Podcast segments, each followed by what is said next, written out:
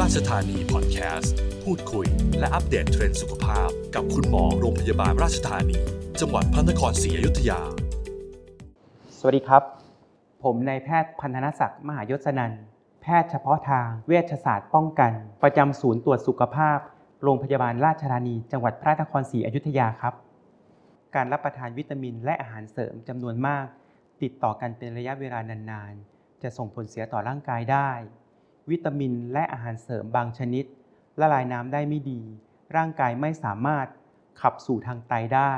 ดังนั้นการได้รับปริมาณที่มากจนเกินไปเป็นระยะเวลานานๆ จะทำให้เกิดการตกค้างและสะสมในร่างกายได้ ส่งผลทำให้เกิดผลเสียต่อตับได้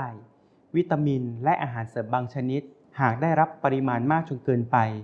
ก็จะมีความเสี่ยงต่อการเป็นโรคนิ่วในไตได้ด้วยนะครับ ต้องการคำปรึกษาด้านสุขภาพ โทรสายด่วน 1446 ราชธานี ตัวจริงเรื่องแพทย์เฉพาะทาง